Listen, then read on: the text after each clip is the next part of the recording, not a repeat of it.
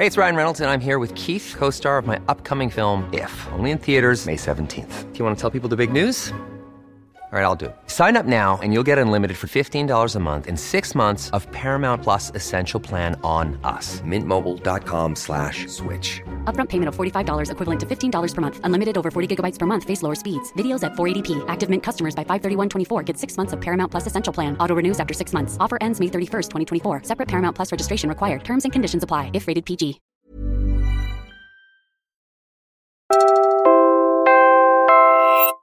You're listening to Puma Podcast. Hi, I'm Franco Luna Puma Podcast, and you're listening to Teka Teka News. In this episode, Ako po si Gerald De La Cruz. May tindahan ng typewriter dito sa Quiapo. 2011, marami nagsara dito ang tindahan na ganito. Diyan sa ibang ilista, ang dami dyan. Mga may tindahan. Nagsara kasi wala na eh. Nauso yung computer eh. We talk about the rise and fall of typewriters with the typewriter craftsman.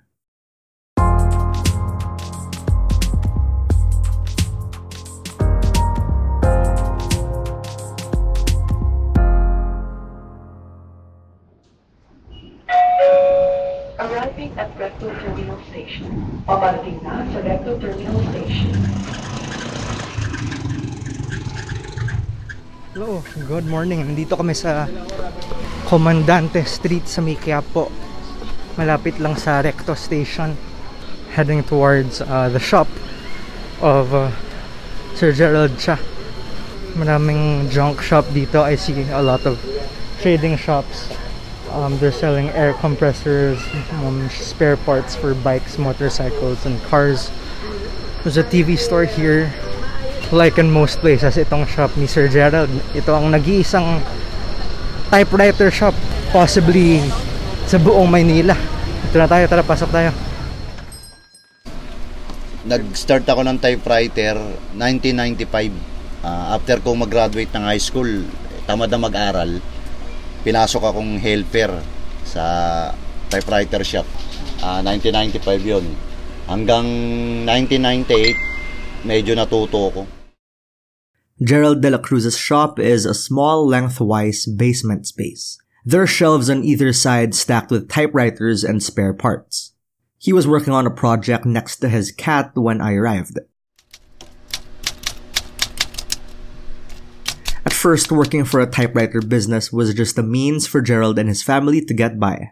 He didn't realize then the journey that awaited him, one that would span the rest of his life.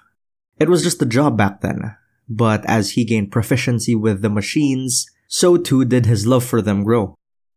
Kasi kung namamasuka lang ako, minimum wage lang ako, di ba? Di, kasya, yung minimum wage, kakasya ba makabuhay ng pamilya yun?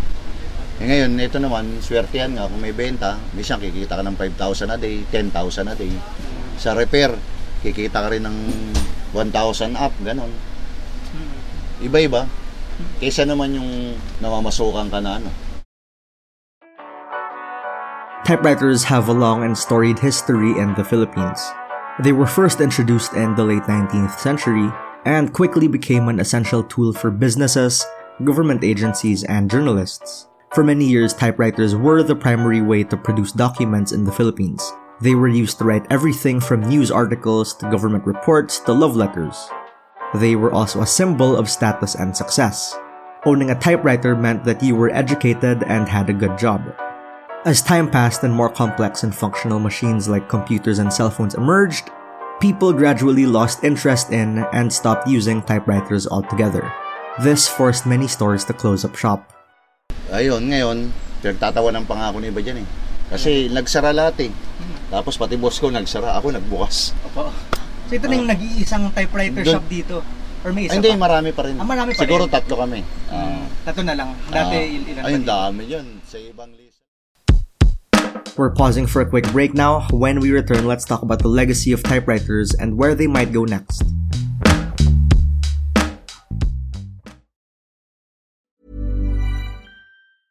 Hiring for your small business? If you're not looking for professionals on LinkedIn, you're looking in the wrong place. That's like looking for your car keys in a fish tank. LinkedIn helps you hire professionals you can't find anywhere else, even those who aren't actively searching for a new job but might be open to the perfect role. In a given month, over 70% of LinkedIn users don't even visit other leading job sites. So start looking in the right place. With LinkedIn, you can hire professionals like a professional. Post your free job on linkedin.com slash people today. Hey, it's Ryan Reynolds, and I'm here with Keith, co star of my upcoming film, If, only in theaters, May 17th. Do you want to tell people the big news? All right, I'll do. it. Sign up now and you'll get unlimited for $15 a month and six months of Paramount Plus Essential Plan on us. Mintmobile.com slash switch. Upfront payment of $45 equivalent to $15 per month. Unlimited over 40 gigabytes per month. Face lower speeds. Videos at 480p. Active Mint customers by 531.24 get six months of Paramount Plus Essential Plan. Auto renews after six months. Offer ends May 31st, 2024. Separate Paramount Plus registration required. Terms and conditions apply if rated PG. The decline of typewriters began in the 1980s with the rise of personal computers and word processing software. PCs were more efficient and versatile than typewriters, and they quickly became the preferred choice for businesses and individuals alike. When personal computers first came out, they were very expensive, but as the technology got better and the prices went down, more and more people started buying them. By the early 2000s, typewriters had become obsolete. They were still used in some government offices and schools, but they were no longer the norm. As computers became mainstream, customers slowly lost interest. Pero kung karamihan sa mga tao, eh, computer syempre, di ba? Laptop, computer. Saka isa pa, maraming nagsasabi, ba, minsan dadaan dyan. Obsolete na yan eh. Amin nagsasabi. Oo, marami.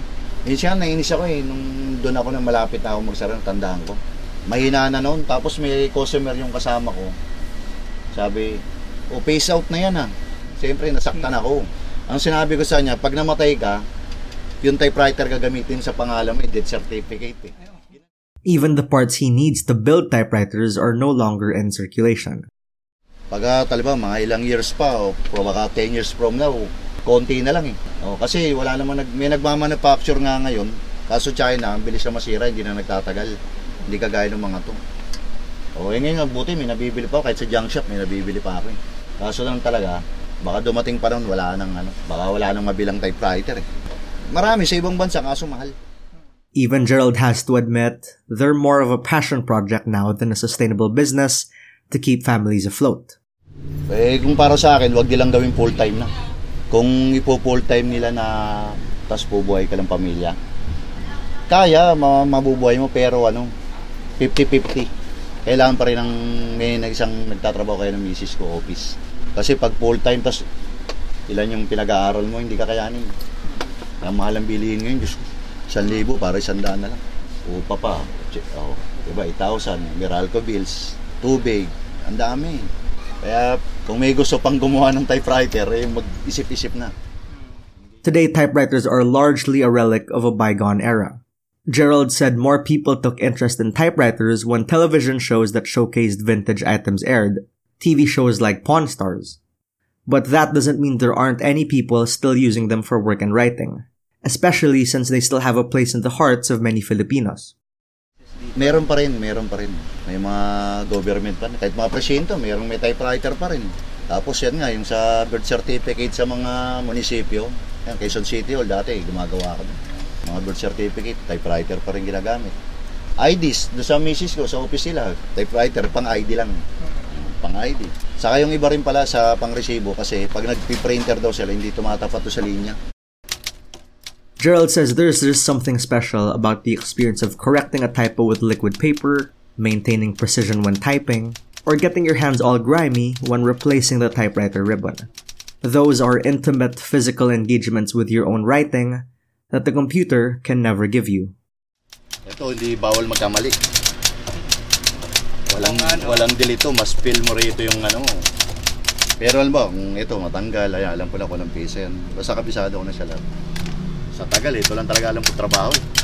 Wala na. Even though typewriters are no longer widely used, there is still a small but thriving industry of typewriter craftsmanship in the Philippines. Sa paggagawa ka ng nobela o ano, short story, mas feel nila yung ano, eh, typewriter eh. May customer ako na ganun. Talagang puro typewritten siya. Yung iba sa cheque, gamit pa rin pa. Pan-cheque.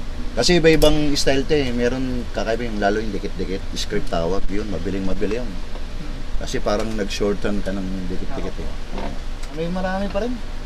Nga lang, hindi na ganun kasing lakas talaga. Yung mga araw na buong araw wala talaga. Minsan 3 days straight, 4 days straight, wala ako eh. Walang dumadaan. wala, wala. Gerald only hopes that younger Filipinos are aware of the history of typewriters here. Makita nila yung mga ano nila, yung lolo-lola nila, nanay-tatay nila na nung araw, ito gamit para mabuhay sila. Na ito yung ginagamit sa opisina, sa lahat ng ahensya ng gobyerno.